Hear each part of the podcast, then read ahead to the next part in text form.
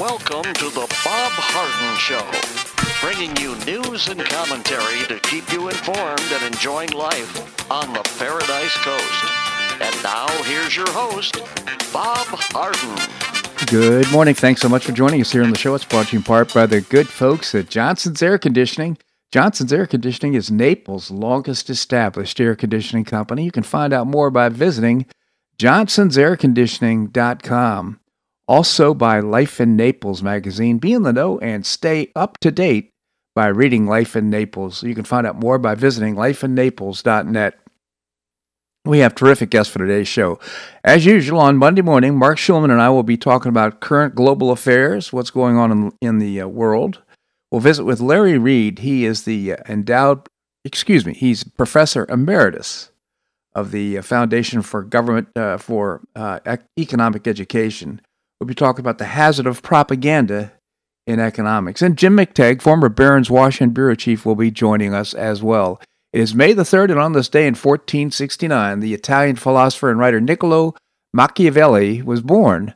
A lifelong patriot and die-hard proponent of a unified Italy, Machiavelli became one of the fathers of modern political theory.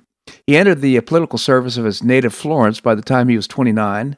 As defense secretary, he distinguished himself by executing policies that strengthened Florence, uh, Florence politically. He soon found himself assigned diplomatic missions for his principality, through which he met several luminaries, including Louis XII of France, uh, Pope Julius II, the Holy Roman Emperor Maximilian I, and perhaps most importantly for Machiavelli, a prince of papal states named Caesar Borgia, the shrewd and cunning Borgia later inspired the title character in Machiavelli's famous and influential political treatise, The Prince. Machiavelli, uh, his political life took a downward turn after 1512 when he fell, fell out of favor with the powerful Medici family. He was accused of conspiracy, imprisoned, tortured, and temporarily exiled.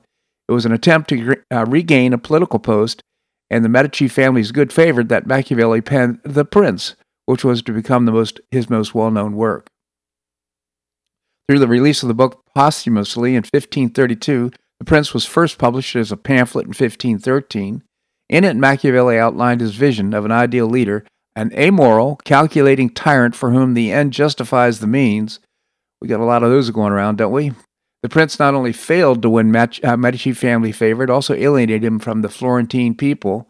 Machiavelli was never, never truly welcomed back into politics, and when the Florentine Republic was reestablished in 1527, he was an object of great suspicion. He later died that year, embittered and shut out from the Florentine society to which he had devoted his life. Though Machiavelli had long been associated with practice of diabolical expediency in the realm of po- politics that was made famous by the prince, his actual views were not so extreme. In fact, in such longer and more detailed writings as discourses of the first ten books of uh, Livy and History of Florence, he showed himself to be a more principled political moralist. Still, even today, the term Machiavellian is used to describe an action undertaken for gain without regard for the right or wrong in the situation. Niccolo, Niccolo Machiavelli, the Prince. Well, the Florida Department of Health on Saturday reported 93 new cases, and on Sunday, 74 uh, additional cases. Uh, there was one additional death over the weekend, and of course, uh, you can't attribute that necessarily to uh, COVID because you know they uh, give an extra nine thousand dollars for burial if it's COVID related, right? Uh, a lot of strange numbers going around. It's difficult to believe anything with regard to COVID, but we'll be talking about that later with Marc Schulman. The Republican led legislature in Florida has made strides towards clamping down on potential voter fraud by passing a bill and sending it off to the governor's desk. But quite frankly, I don't think we had a lot of fraud going here in, in uh, Florida. But nevertheless, on Thursday, reports said the bill passed in both House and the Senate, with Governor Ron DeSantis signaling he'll sign it. The conservative leader actually called for the legislation back in March as his State of the State address. So we did it right, but we need to make sure our elections are always transparent and run efficiently, he said. There should be no ballot harvesting in the state of Florida, one person, one vote, not bring in hundreds of ballots without any supervision. We also can't allow private groups to pour millions of dollars into the administration of our elections. This is a public function and should be done without the type of private interference that we saw in other states. So let's just say ahead of the curve on stay ahead of the curve on the election administration. know, he never want to see the chaos of 20 years ago reign its ugly head in the state of uh, Florida ever again. Of course, he's referring to the hanging Chads and the uh, election between Gore and uh, Bush. The legislation would add ID requirements for voters requesting to vote by mail, would make voters request mail ballots for each federal election instead of once every four years, and would limit some drop box locations and hours. The bill would also restrict someone's ability to drop off ballots to family members, as well as how many ballots could actually be dropped off by one person. Lawmakers have argued these changes will make the state election system even better than it is. I had no idea, frankly, myself, that there was any kind of uh, foul play going on, but uh, nevertheless, there's really no voter suppression here, but we are trying to make sure, Florida State Senator Dennis Baxley said, uh, let's not wait until we have a debacle uh, to make sure that we've got the thing orderly so that mishaps don't occur. The bill came as several states have already passed election integrity laws, including Georgia, Iowa, Montana. Other states such as Arizona, Michigan, and Texas have said they're looking into election laws of their own. Very interesting. Staying ahead of the curve, Robert, uh, Governor Ron DeSantis. Well, on the other end of the spectrum, Senator Mitt Romney was lustily booed by more than 2,100 Rep- Republican delegates who packed into the Maverik Center on Saturday for the party's state convention. Aren't you embarrassed? said Romney, trying to deflect the chorus of catcalls that greeted him as he took the stage. I'm a man who says what he means, and you know I was not a fan of our last president's character, as she said Romney, as delegates attempted to shout him down. Accusations that Romney was a traitor or communist flew from the crowd like so many poisoned darts. The cacophony of disapproval only ended after outgoing party Derek Brown scolded delegates to show respect for Romney. You can boo all you like, said Romney. I've been a Republican all my life. My dad was the governor of Michigan, and I was a Republican nominee for the president in 2012. Yeah, he was. I remember shaking his hand as he came through Naples. Uh, but he's certainly out of touch, tone deaf, where Republicans are today. They've morphed into a different party, and he's outside on, the on the outside looking in. Frankly, in my opinion. Well, Lenny's Pub in Ohio says business is booming since they banned NBA games because of LeBron's James James attack on law enforcement. Last week, a Cincinnati area bar announced they will not be playing NBA games on the televisions anymore unless LeBron James is ousted from the league. Well, we know that's not going to happen, but nevertheless, James has been under fire for threatening an Ohio police officer who fatally shot a teenage girl who was in the process of stabbing someone. The Ohio native posted Twitter, your next accountability, hashtag accountability, with an hourglass emoji and a photo of the officer. Following James' threat against the officer, Jane Linneman, the owner of Lenny's Pub in uh, Delhi Township, announced that people can go somewhere else if they want to watch NBA. If anyone wants to watch the NBA game, don't come to Lenny's Pub. We will not air them until LeBron James has been expelled from NBA, he wrote on uh, Facebook. so, you know what? Uh, there is bashlack, um, uh, ba- uh, backlash to uh, these players and to the league. And, uh, you know, when, when people speak out like this, he has to understand he's offending a lot of people. And now, Lenny's Pub, it's packed, more business than ever. Well, with the recent U.S. Census data showing that the share of children living in single parent households has more than doubled since 1968, experts are once again sounding the alarm about the harm to both children and communities wreaked by this transformation into family structure norms. Uh, that data, announced by Census Bureau earlier this month, shows that the number of children living with two parents has dropped since 1968, while the percentage living with their mother only has doubled, the Bureau said. In 1968, census data showed that about just 15% of children were living with both parents. Last year, the share has dropped, uh, jumped to 30%. And that's not living with both parents. Children living with only their mother is the second most common U.S. living arrangement. Children under 18 are far more likely to live with their mother only, 21%, than their father only, 4.5%. The share living with neither parent is 4.1%. That's scary stuff uh, because this certainly, I think, affects the well-being and the upbringing of a of a child. In fact, the uh, uh, information The Census Bureau itself noted that children's living uh, arrangements can have implications for ch- children's outcomes, such as academic achievements, internalizing problems like depression and anxiety, and externalizing problems, anger and aggression. Robert Woodson, a longtime civil rights activist and founder and president of the Woodson Center, says much of the rise in the single parent households, in particular among black Americans, only about a third of whom ha- are, as children, live with two married parents, can be blamed on policies adopted by the U.S. government from the 60s on, onward. And of course, what's he referring to? He's li- referring to the Great Society and all the checks that are doled out, not allowing two uh, parents in a, in a family. And uh, it's, it's really quite shocking uh, what we've done to uh, black families and uh, to uh, people who are poor. We need to get people back to work and support uh, two parent families. This segment of the show brought to you by the good folks at Air, uh, Johnson's Air Conditioning. Johnson's Air Conditioning is Naples' longest established air conditioning company. Visit johnsonsairconditioning.com. Also by Life in Naples magazine. Be in the know and stay up to date by reading Life in Naples. Uh, lifeinnaples.net is a website. Coming up, we're going to visit with Marc Schulman. Mark is the founder and publisher of HistoryCentral.com. We're going to do that and more right here in the Bob Harden Show on the Bob Harden Broadcasting Network.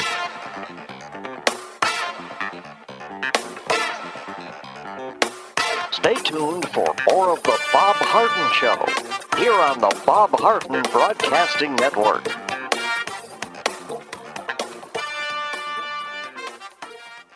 I'm Bob Harden, the host of The Bob Harden Show. One of my favorites for breakfast or lunch is Lulabee's Diner, providing great service, fabulous food, and a rockin' good time. Lulabee's Diner is a throwback to the 60s, complete with great music and a fabulous 60s decor. What I like best is a blend of great food, great value, and terrific service. Most of the friendly waitstaff has been part of Lulabee's for years. I enjoy the great choices for breakfast and lunch, and you'll find the menu has everything and anything to satisfy your taste. Lulabee's offers catering, party platters, lunch boxes, and more. Lulabee's Diner will quickly become one of your favorites for breakfast or lunch. No reservations are needed. Check out the website at lulabees.com and stop by Lulabee's Diner, open from 8 a.m. until 2 p.m. seven days a week. Lulabee's Diner in the Green Tree Shopping Center at the corner of Immokalee and Airport Pulling Roads. Stop by Lulabee's Diner for fabulous food and for a forever cool rockin' good time.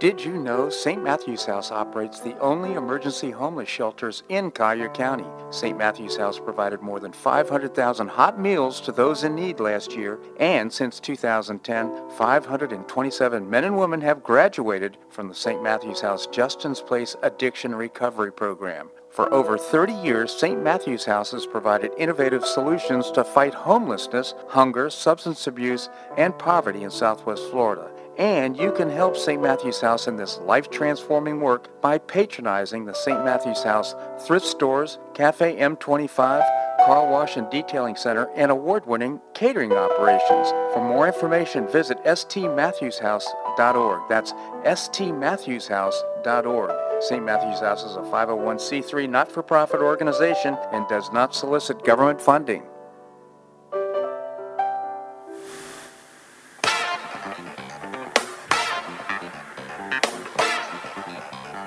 Welcome back to the Bob Harden Show. And now here's your host, Bob Harden. Thanks so much for joining us here on the show. We're providing you news and commentary rooted in a commitment to individual liberty, personal responsibility, limited government, and the rule of law. Coming up, we're going to be visiting with Larry Reed, President Emeritus of the Foundation for Economic Education. Right now, we have with us Marc Schulman. Mark, Mark is an author. He's written several books, mainly on past presidents. He's also the founder and publisher of a terrific multimedia website. It's called HistoryCentral.com. Good for kids of all ages, including you and I. Mark, thank you so much for joining us. Always a pleasure, Bob.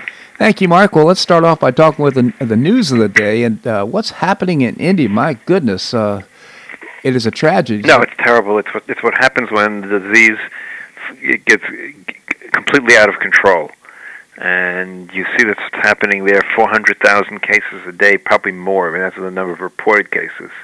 So figure the cases are much more. It seems to be a variant that's much more deadly. It's killing a lot more people, and of course the health, you know, the hospitals are beyond over, overwhelmed. Right. The hospitals can't take the patients. Even the ones they take, they've run out of oxygen. I'm not sure how difficult it is, quite frankly, to produce more oxygen, but it seems to be a major, major problem at this point. And so you have, you know, people dying by the thousands and cases completely out of out of control. It was under control, and then two things seem to have happened. One is they opened up tremendously. You know, huge religious festivals and also political rallies, and all taking place simultaneously. Um, and the Indians, because it was under control, weren't taking the vaccine. So you only have like, a, even though India manufactures vaccines themselves, Mm-hmm. you only have like a five percent, um, five percent of the population is vaccinated. Yeah. And of course, that's you know not enough to do anything, quite honestly. So, are there And so- therapeutics? Do they ha- they have access to therapeutics uh, that uh, could perhaps help the problem? They don't have access to anything at this point. Oh, my son. Oh, You have to understand something. You when you reach the point where the hospital system collapses, it's impossible to deal with with, with patients. yeah. I mean, you literally people can't get into the hospitals. When they get into the hospitals, the medical staff is is beyond you know overwhelmed. They starting two weeks ago, they started putting two people to a bed. My gosh. Well, so t- you can imagine what what what that means. And Yeah. So, you know, this is what really happens when when things really go beyond control. Now, it's happening. It seems in a few other places in the world too. Not quite as bad, but Argentina is in the midst of a terrible outbreak at the moment.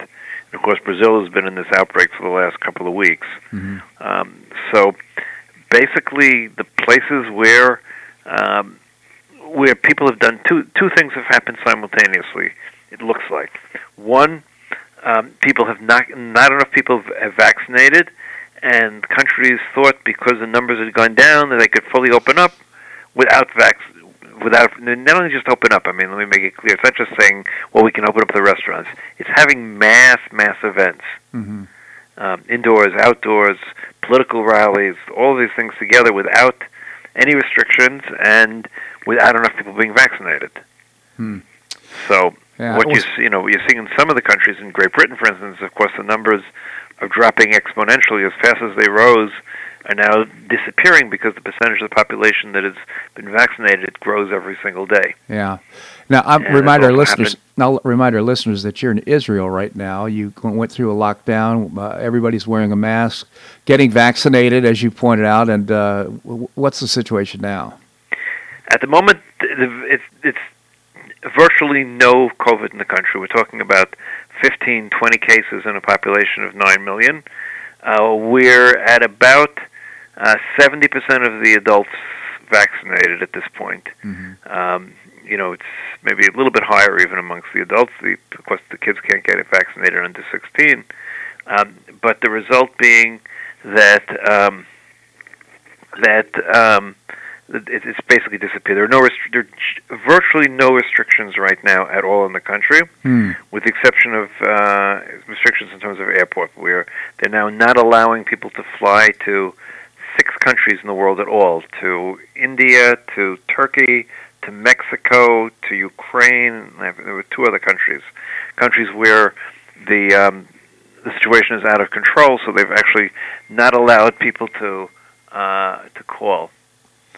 Uh, to call, excuse me, to to go Uh-huh. um, to those countries, and of course, coming in, you have to be tested and everything else. When you arrive, you have to be in um, you have to be in isolation until you get back a positive um, positive test that you have antibodies from a test or whatever. Yeah, you know, uh, Mark, here, uh, Fauci has announced that uh, he expects all school children to be vaccinated by the end of this year.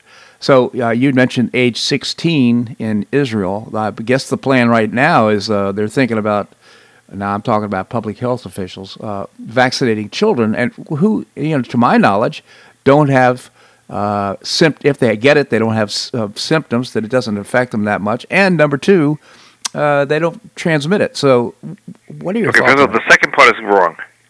Just absolute false science. They transmit it like everyone else does. Okay. They don't. Their symptoms are much lower. Uh-huh. It's clearly the case. Although we're having cases of people who've gotten very sick. Some kids have gotten very sick from it, Uh-huh. uh, but they absolutely transmit it. Um, now, in Israel, they're hoping to start vaccinating 12 to 16 year olds anytime now because um, I believe Pfizer did the tests and they ran the trials and they're just waiting for FDA approval, and Israel goes by the FDA. So once the FDA approves, they, it, the plan is to try to vaccinate all 12 to 16 year olds. Um, so uh, Pfizer um, came out with a, a, an announcement. They have uh, something they hope to release by the end of the year. That's an oral vaccine. Uh, that sounded right. very interesting, and it sounds like it has different components than the current vaccine. I know it's different components, but the ability to be absorbed by the body is a little bit different. Yeah. Um, but we'll see. Um, but listen, the vaccine has proven to be amazingly, amazingly safe. Uh, you know, again, Israel has had most of its population vaccinated, and the number of cases of uh, any sort of serious results are, are almost nil. I mean, you can't statistically separate them out from people who normally get sick from you know just the way life is. You know, people get heart attacks, people get all sorts of stuff. So the yeah. reality is, it's been proven incredibly safe, and it worked. Well, worked. you know what? Uh, you know, we had ten we had ten thousand cases a day only uh, three months ago, yeah. and we're down to twenty cases. Yeah, it's it's so interesting because uh, just on an anecdotal basis, and it's, it's there's no scientific proof about this. One of my friends had a stroke about three days after he had the uh, shot. Another friend had a heart attack and died. Another friend uh, a, developed a, uh, a, a blood clot or what I forgot. Yeah, it's a blood clot in his leg, and he ended up having to get a stent. So I mean, there there's no absolute connection between that, but you know, it just makes you wonder and worry. Well, part of the problem is these these stories get amplified way too much often, and the reality is, you know, X number of people every single day get strokes, and X number of people get heart attacks. Yeah. And by and large, the you know certainly the people who got the virus the the vaccine early tend to be people a little bit older, mm-hmm. and the odds of getting both those things are higher. Yeah. So that's the reality. The reality is it's it's worked. I mean, it's the greatest one of the greatest accomplishments of science that within one year from the time this thing was developed, um, enough people are being vaccinated that it's controlling disease in parts of the world. I mean, obviously, parts of the world are not. India obviously is not. But the U.S., it's you know, the U.S. numbers are going steadily down as the percentage of vaccinated has gone up. Israel, you know, already months ago gained control. The UK is now gaining control and there's signs that parts of the rest of Europe are starting to gain control as the numbers are going up also. Nevertheless, though, so, you have to pay attention to what's happening in India and uh, other countries. No, India is a terrible situation. Argentina is terrible. Brazil, all these places, and we don't know what's going on in Africa. There's a lot of questions of what's been going on in Africa. It's like a, an unknown. Yeah. And it's something to be worried about also. All right, Mark, we have so much more to talk about. Can you stick around? Absolutely, Bob. All right, we're going to have more here on the Bob Harden Show on the Bob Harden Broadcasting Network.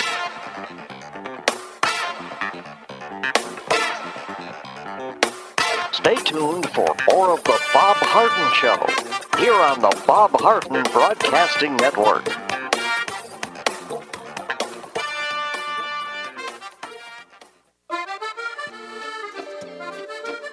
Blue Provence Restaurant is a favorite dining destination for many Neapolitans, including Linda and myself. Blue Provence, located in a historic building in the heart of Old Naples at Crayton Cove, offers a mix of French bistro cooking with bold, fresh Floridian flavors. Experience award-winning cuisine at Blue Provence and enjoy one of Florida's most extensive, eclectic, and fun wine cellars. Dining your choice of the popular Eden Bar, the intimate Courtyard Garden, or the beautiful Provencal Caribbean Dining Room. Enjoy a wonderful and memorable evening in a casual and relaxed atmosphere that includes a taste of Provencal hospitality. Blue Provence is open seven days a week all year round.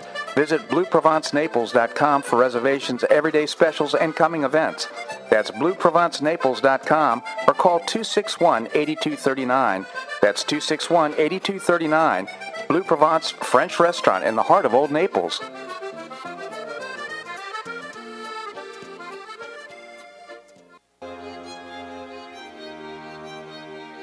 Gulfshore Playhouse is passionately committed to enriching our cultural landscape by producing professional theater to the highest artistic standards and providing unique educational opportunities to folks in a spirit of service, adventure, and excitement. Over the past 15 years, the Playhouse has expanded immensely, outgrowing its current facilities. With dreams of expanding even further in order to better serve the community, broaden the economic impact, and strengthen the cultural fabric of our region, It's time to build and move into a new home. A 44,000 square foot state of the art theater and education center will be built on three acres at the corner of First Avenue South and Goodlette Frank Road, allowing Gulf Shore Playhouse to achieve those dreams. To find out more about Gulf Shore Playhouse, this state of the art performing arts center, and about the season's exciting productions, visit GulfShorePlayhouse.org. That's GulfShorePlayhouse.org. We'll see you at the show.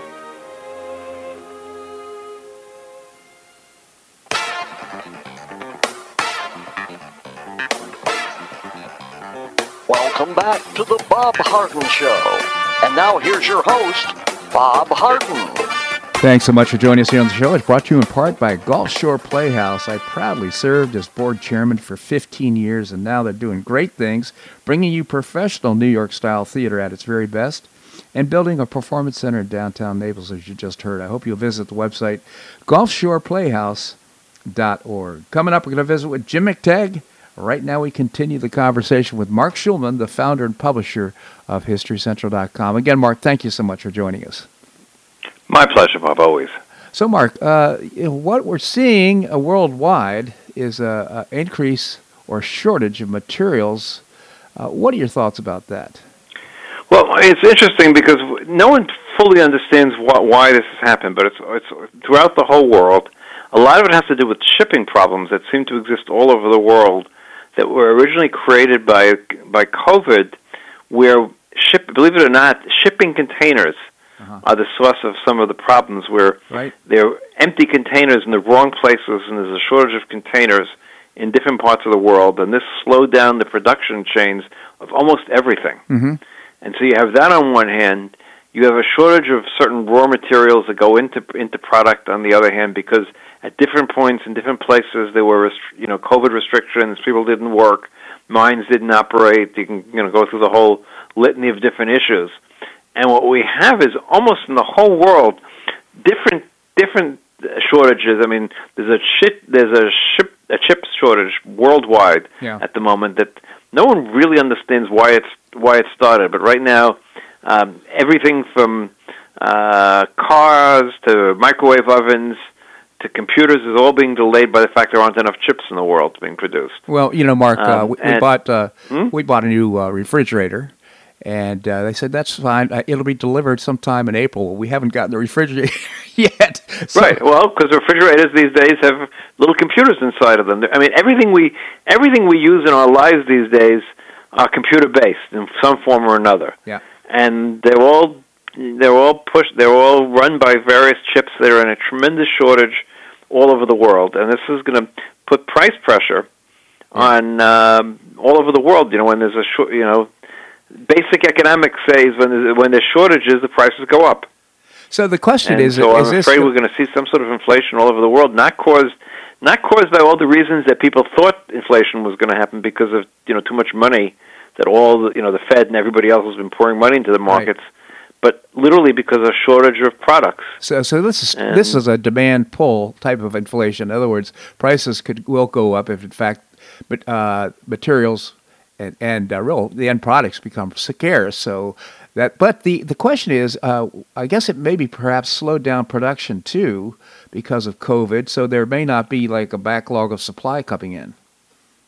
Right, but now you know productions are now all sped up, or you know, and, but they're finding that going further down the supply lane, supply line, there are various things that are sh- that don't exist or don't exist in the in the proper amounts. You know, the the world economy was this um, orchestra that was well synchronized, and every little part participated. And then when suddenly things start being disrupted, um, it all becomes very problematic. You know, the push over the last 30 years for just-in-time manufacturing, for instance, yeah. you know, that was a, a big change in the auto manufacturers going back uh, 30 years ago. Yeah. Where basically they didn't produce, you know, a million, you know, 100,000 fenders waiting to go onto cars, but they had the fenders arrive just in time to produce them. Well, that all works well when um, everything is working well. Yeah, exactly. But, you know, how, but how much of this is inf- uh, influenced by the shortage of chips and uh, you know the uh, stuff. Chips that is, a, is a significant part of this, but a lot of it are other things. I mean, don't forget chips.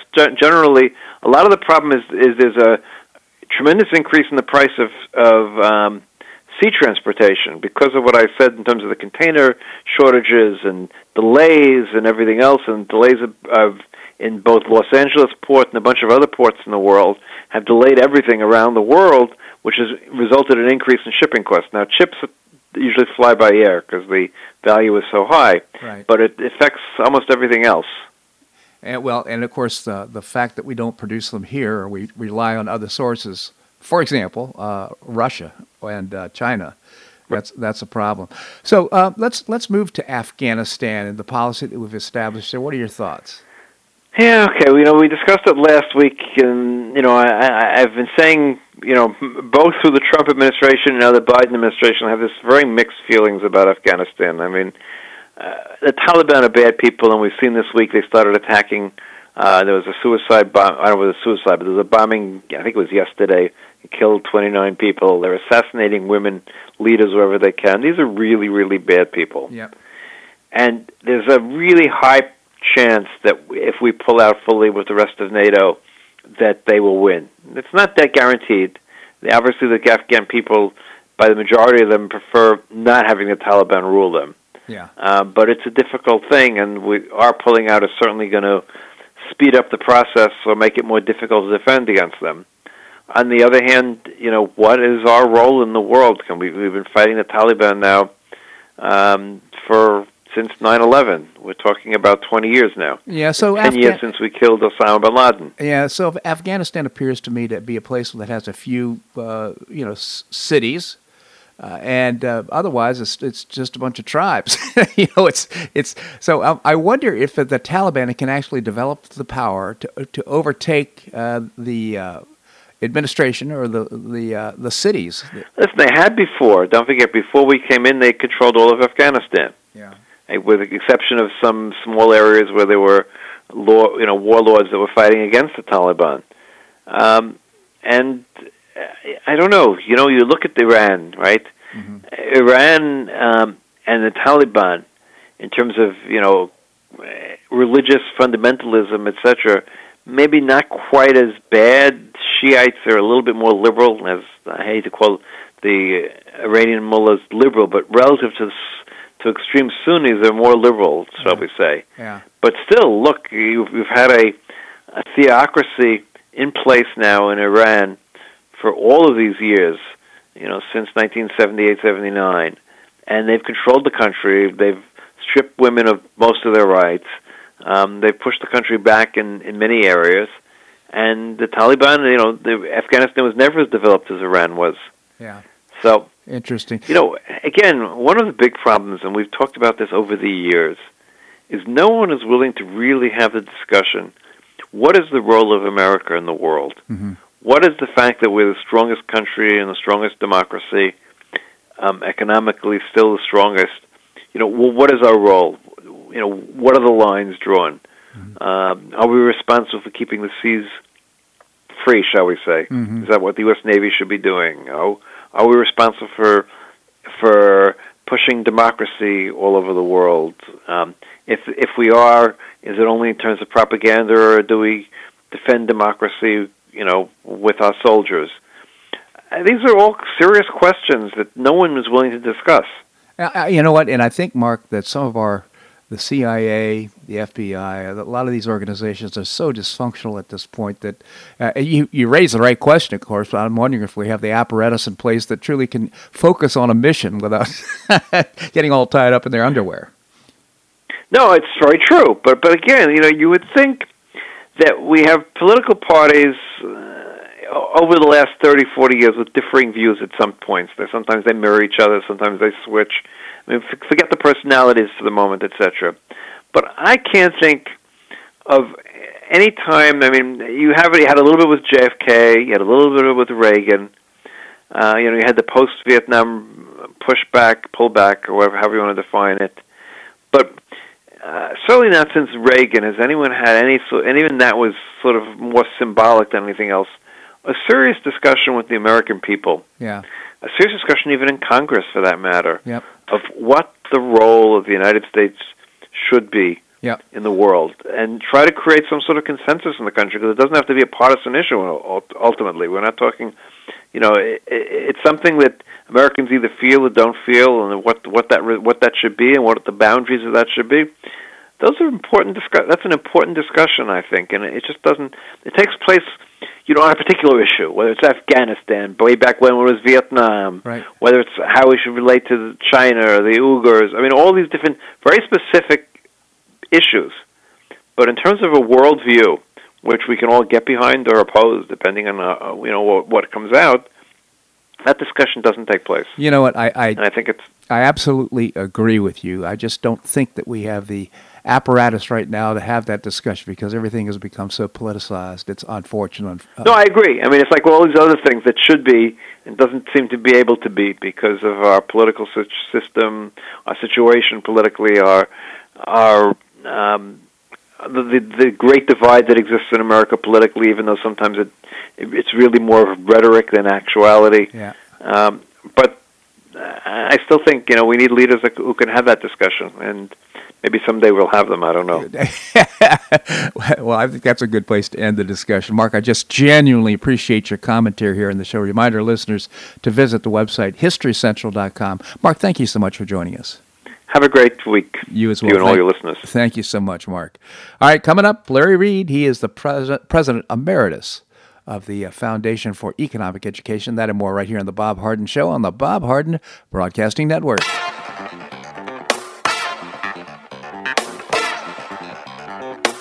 Stay tuned for more of the Bob Harden Show here on the Bob Harden Broadcasting Network.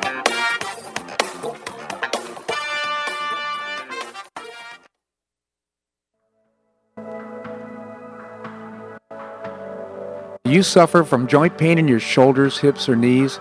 I was suffering from debilitating pain in my knees. On a referral, I saw Dr. George Markovich with the Institute for Orthopedic Surgery and Sports Medicine. He successfully treated my symptoms and pain for several months. Finally, having exhausted all alternatives for pain management, Dr. Markovich and I agreed that surgery was my best alternative. Dr. Markovich replaced both of my knees in 2006, and I now have full range of motion in both knees, and I have no pain. I now play golf and exercise free of debilitating pain in my knees. Don't suffer needlessly with joint pain. Call orthopedic surgeon Dr. George Markovich with the Institute for Orthopedic Surgery and Sports Medicine at 482 5399. That's 482 5399. He did a great job for me and he'll help you too.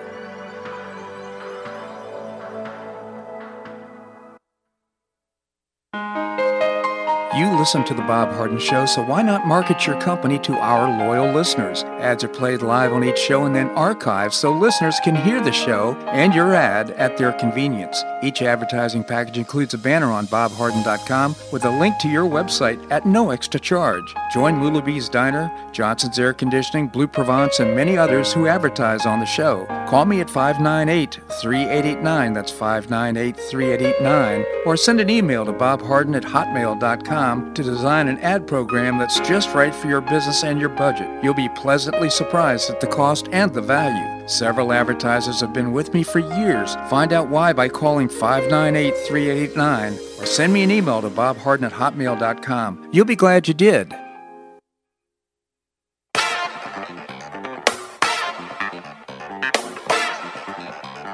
Welcome back to the Bob Harden Show. And now here's your host, Bob Harden. Thanks so much for joining us here on the show. It's brought to you in part by the Foundation for Government Accountability. I proudly serve on the board because they're doing just great work.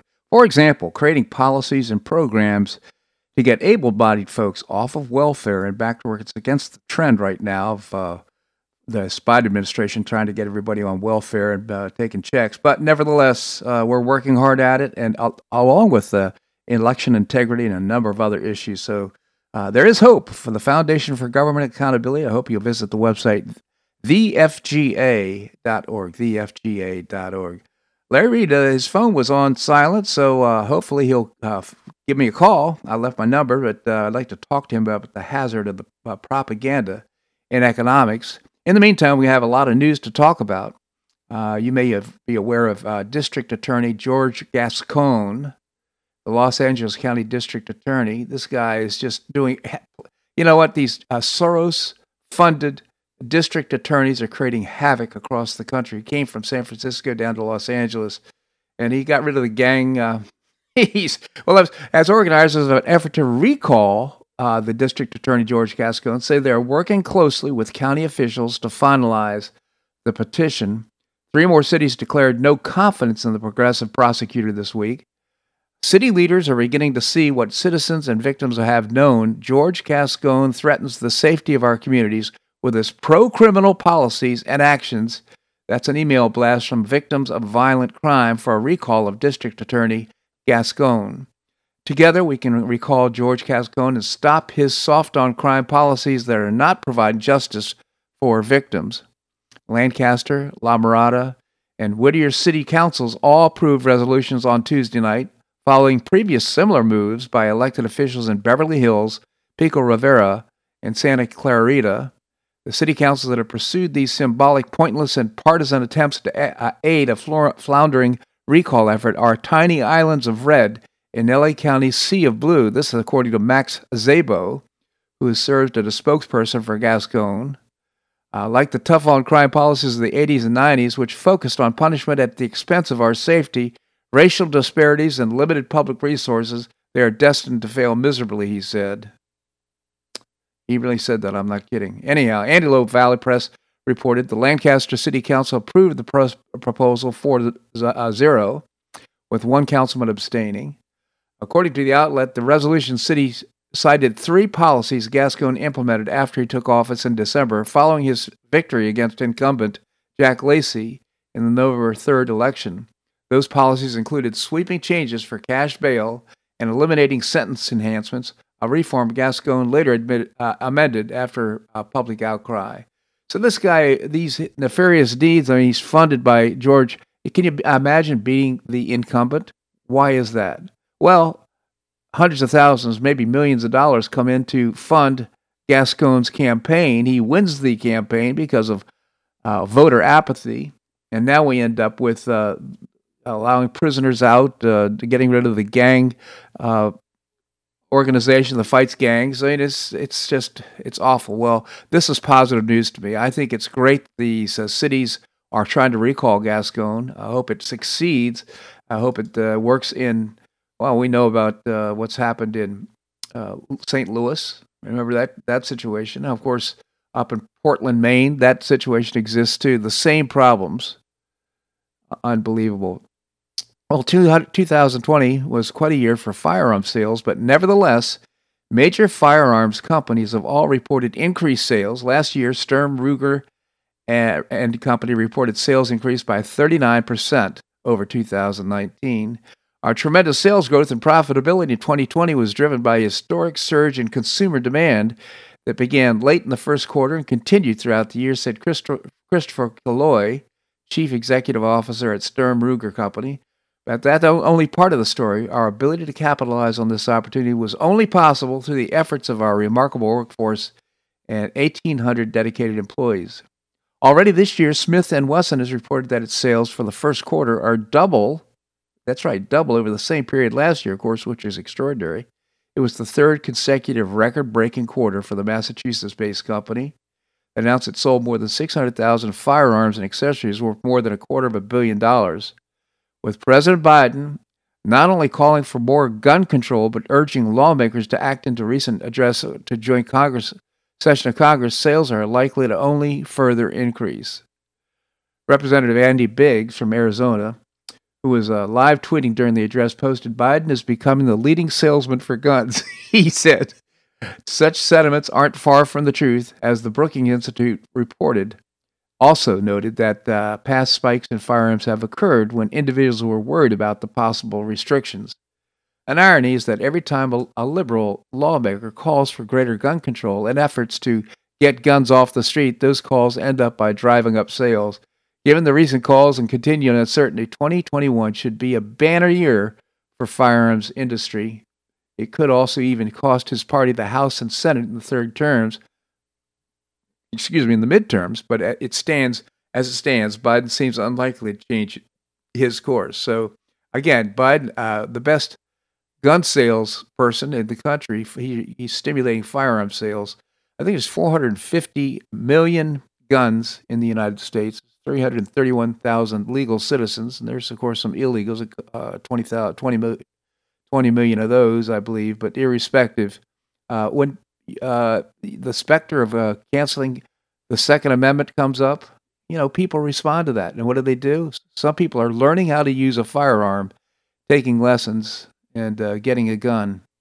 You know, they there's the first responder in any kind of a crime is the victim.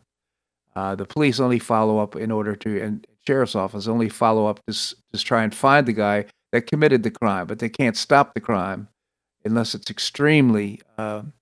There's a lot of coincidence involved.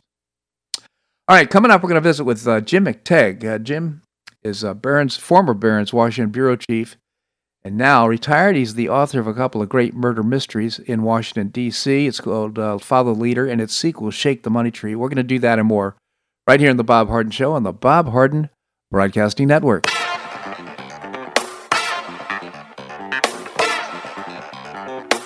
Stay tuned for more of the Bob Harden Show here on the Bob Harden Broadcasting Network.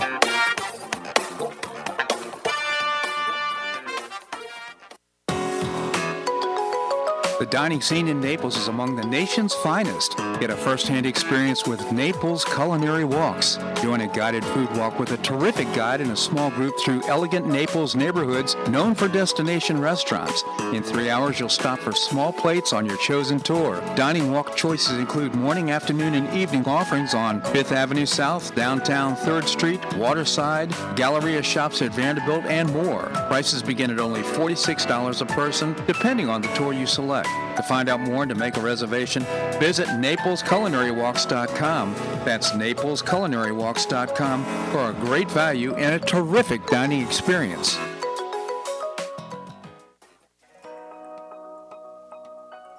Have an extra auto you'd like to donate to charity? Maximize your tax deduction, support your favorite charity, and help a local child in need by calling Naples Auto Donation Center. Naples Auto Donation Center is a not-for-profit licensed car dealer. Just call NADC at 692-9840 and they'll take it from there. You get a properly documented tax deduction for whatever the vehicle actually sells for. Your designated beneficiary charity gets half the profit after fix-up costs, and the net revenue generated by NADC goes to Friends of Foster Children to provide tutoring and other enrichment activities for foster children the government doesn't provide. And NADC is also one of the few places in Collier County that sells inexpensive cars that actually run to folks who would otherwise not be able to afford one. It's a real win-win. Call Naples Auto Donation Center at 692-9840 or visit the website nadckids.com. You'll be glad you did.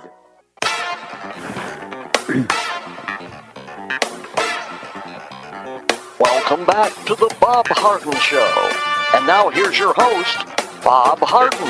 Thank you so much for joining us here on the show. I hope you'll check out Choice Social. It's a new, refreshing social networking platform. You can find out more by visiting choicesocial.us. We have with us Jim McTague, as I mentioned before the break. He's a former Barron's Washington bureau chief and author of a couple of great murder mysteries, uh, Follow the Leader and Shake the Money Tree. Jim, thank you so much for joining us here on the show. It's a pleasure, Bob. Thank you. Hey, are you writing another book? Uh, I am. I'm writing a uh, third mystery in, in uh, my series, which features a uh, journalist, Martin Boundary, and his wife, lawyer wife Twyla, as uh, crime fighters in uh, Washington, D.C., battling the evil forces of the swamp. Um, this one will probably be finished around Christmas time. Uh, I'm I'm moving from inside the Beltway to Lancaster County, Pennsylvania, so that has interrupted my writing process. Yeah, well, nice. And Lancaster's a beautiful, beautiful area up there with the. Uh, oh, I've forgotten the, the name of the group, but uh, oh, the Amish. Amish, yeah. Kind, kind yeah, it is. It's a different uh, lifestyle. I'll have a trout stream immediately in back of my uh, house. Um, you know, I'm moving to an over 55 community, which is being constructed by people who don't speak a word of English, ah. who work from uh, dawn to to evening, and so, so I suspect that they're illegal immigrants, but who knows? Who knows, indeed. So, uh, off air, you had mentioned uh, there, there's a solution for uh, protecting the populace from uh, illegals taking our jobs. Uh, maybe you could tell us about it.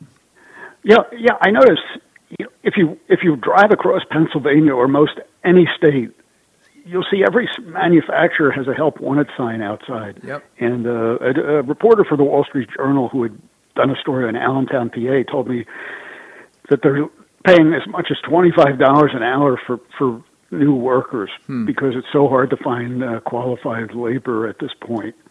And um, you know, uh, a problem with immigration. Uh, this is going. Let, let me meander a bit. Uh, if you look at the headlines, if you read the Mexican publications and, and uh, people, immigrants from Haiti are pouring into Mexico. You know their final destination is not Mexico. They Right. come here. Right. And the reason is jobs. And it's easy for illegal immigrants to get jobs here in the United States uh, for a number of uh, reasons. First, uh, uh, the generous unemployment benefits uh, that were passed during COVID uh, are being renewed and, uh, when they shouldn't be because the economy is roaring. Uh, but this encourages American workers to stay at home and get paid for doing nothing, number one. Uh, number two, we have a, a, a drug problem in this country. So uh, manufacturers uh, need people that can pass two simple tests a math test and a urine test, and a lot of Americans can't pass that urine test Yep. uh, you know, and they would lose their fingers in the machinery. So that shrinks the hiring pool uh, significantly. And let me add that as states legalize marijuana, it's going to make it harder for employers of all stripes Great, great to point. find sober people. Great point. I think the the most. work. I think the uh, So, big. so, so anyway, uh, we have very few obstacles to employers hiring illegal immigrants, Mhm. and the illegal immigrants are actually better workers than the Americans. If you talk to any small employer who hire people from Mexico or Central America, uh, the the employees show up for work every day. Uh, they only call in sick when they're actually sick Mhm. you know, and they do great. They do great work for low wages for long hours. So there's an incentive for uh, businesses to hire these people, and no disincentive. Right. Uh, we passed something called E-Verify uh, decades ago, which is uh, an electronic verification that is voluntary for employers to use to to, to verify that the person they're hiring is a, is a legal U.S. Uh, resident. Uh, and I said it's voluntary. It's used in 11 states, and only one state, Arizona, really has um, serious penalties for viol- for employers who violate e-verify. But all uh, Arizona can do uh, is to withdraw licensing. There are no fines. You know, the Supreme Court ruled that the states can enforce this, uh, but but only uh, in regards to licensing. So the bottom line is um, we could toughen e-verify and make it mandatory for employers across the country. Yeah. And Well, it you know, there's there's shut off most of this hiring, and that would turn off the spigot. You know, immigrants are not going to come here to starve in the streets. That's right. Uh, so the, the one of the problems, though, of course, is the strength of the lobby of big business like the Koch brothers, who uh, want these uh, inexpensive workers. Uh, at, at you know, in other words, it's it's, it's a money saver if they get somebody who you described the the profile of the of the immigrant who comes in. Well, uh, illegal immigrants, you know, they want to hire those folks. Unfortunately, they have a big voice in Congress. Well, it's not just the Koch brothers; it's the uh, U.S. Chamber of Commerce as well. Yeah. So it's, um, you know, and again, the problem is um, American workers, our workforce, our our worker pool has a huge problem, and it's the drugs, it's uh, it's the, the welfare mentality, you know, you know. Um, so it's very difficult to find uh, diligent, qualified labor within uh, the uh, American pool, and and and so um, you know businesses argue that we would have a productivity crisis if we shut the spigot off abruptly. Yes. So here's the thing: we have uh, seven percent unemployment. About seven percent of our uh, people are uh, collecting unemployment, and uh, they're they're receiving more money than they'd receive if they actually went to work. They paid the expense of driving a car, going to work, taking the hours invested in, in the work, and and so forth. So uh, we're actually, unfortunately, with this administration, paying folks to not work more than they would make if they actually went to work. Now, when is this going to end? I would imagine, ho- hopefully, sometime by the end of the year, but uh, that could help solve the problem. It could. I mean, I've been because I'm moving to Lancaster. I subscribe to the local paper, which happens to be one of the best local papers in the country. Huh. Uh, but they have found that in Lancaster, people rather than going back to work, are working hard to, to get another six months of this generous unemployment. Yeah. Uh, from what I call I call it the the O Biden administration. Yeah. Because essentially, he's continuing the uh, uh, welfare slash uh, social engineering program of uh, the Obama administration. President Biden is. And, and it's hurting productivity in, in Lancaster County, PA. It's keeping unemployment uh, higher than it should be. Absolutely, it's and that's happening all over the United States, sadly. And of course, if this administration gets its way, we're going to have uh, free child care uh, for you know younger kids, preschool, uh, free uh, community college. Uh, the the programs that we're putting in place right now are just enveloping the comp- country in socialism in, in a big government. Yeah, I, you know, I'm all in favor of of children, but but you know, we I think it's a, agreed that a, that a, a two parent family is superior to a one parent family.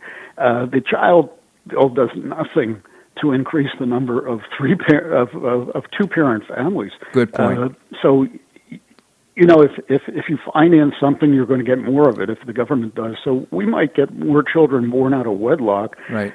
Which is actually a a, a, a worse consequence, uh, because because of this uh, well-intentioned bill. I, you know, the bill should be crafted to encourage people to to marry and stay married and raise children, but uh, that'll never happen because of the religious overtones, and we're in an anti-religious country. Well, well anti-religious uh, wave right now, but there's also a very strong religious wave, kind of a great awakening occurring here in the United States. So uh, there are uh, forces operating against what's going on right now. But quite frankly, what concerns me is getting these kids into preschool and beginning the indoctrination process of uh, you know white fr- uh, fragility uh, the 1619 project, and you can, you know, racism. We can go right down the list, and uh, quite frankly, uh, you know, the, the I guess it's the it's the uh, teachers unions that are creating a lot of this problem. Yeah, I don't know. You know, uh, I have a lot of black friends, and they're they're uh, middle to upper class, and they're they are the least racist people I know. They're um, right uh, so I think this reverse racism is actually white on white reversed uh, racism, and that too will have unintended consequences. So yeah. as I look at the uh, demographics, people moving to Florida, people moving out west, I wonder what the racial breakdown of those people are. You never see that, and if this is just white flight, which is really a, a terrible thing, you know, like I live in a community now uh, that is uh, racially uh, diverse. I mean, every race you can imagine in, inside the Beltway. Right. And it's a wonderful place. The last thing we want to do is create uh, islands of white people. Yeah. It's not good for society, but that might be a consequence of of of this wokeness that we're seeing. Yeah, well, I think it's it's a bunch of malarkey, quite frankly, and uh, people don't buy into it. Uh, I think for the most part, people realize that we're not a structurally racist country. Uh, people understand that this they're pushing a political agenda. So, uh, you know, I give the American people more credit than, quite frankly, the Democrat Party does uh, for, and I think it's going to have consequences in the 2022 uh, election.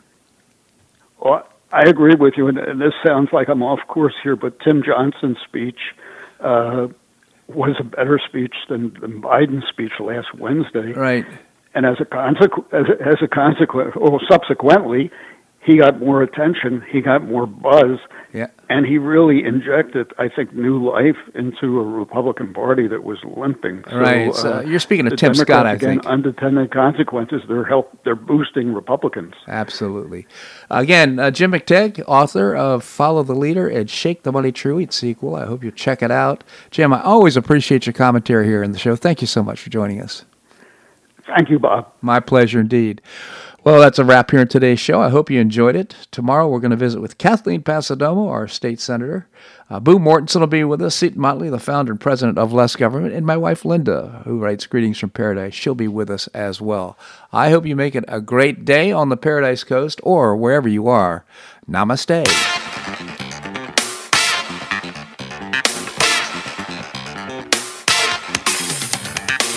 Thanks so much for listening to the Bob Harden Show on the Bob Harden Broadcasting Network. For more information and audio files of previous shows, visit www.bobharden.com.